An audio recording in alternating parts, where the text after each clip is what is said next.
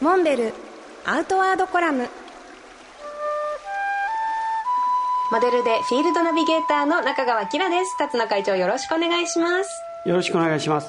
先日グリーンウッドワークについて伺いましたけれども最近鳥の巣箱を作られたとか 巣箱を作られたのは初めてですか？あの生まれて初めて巣箱を作りました。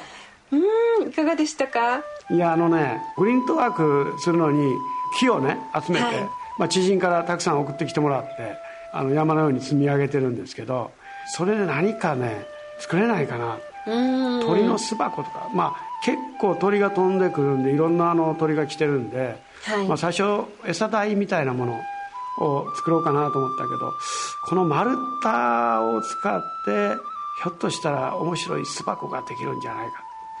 ということでね作ってしまいました。わあどれぐらいのサイズですか？丸太を使ってって。いや薪にするぐらいの高さなんで、はい、直径、まあ、2 0センチぐらいの丸太ですけど。はい、でこれをこう4つに割ってですね中をくり抜いた状態にして、はい、でまあ穴を開けたんですけどね。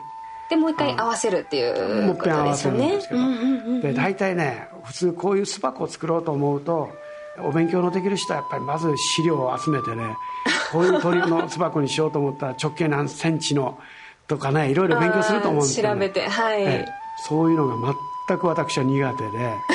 もうあれどうされたんですか？気の思いの向くままに、えー、やりました。まあ本人が初めての作にしてはですねよくできてるんじゃないかって。これもね、僕のフェイスブックにあの載っけてるんであじゃあぜひ皆さんに見ていただきたいですね。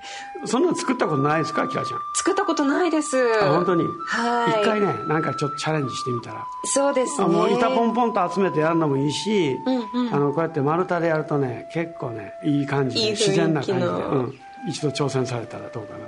まずちょっとじゃあ私はあの慎重派なので調べてから作ろうかと思います。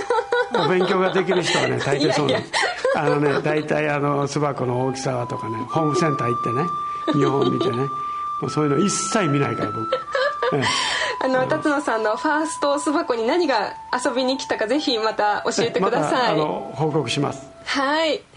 モンベルアウトワードコラム。辰野勇と。中川きらがお送りしました。次回もお楽しみに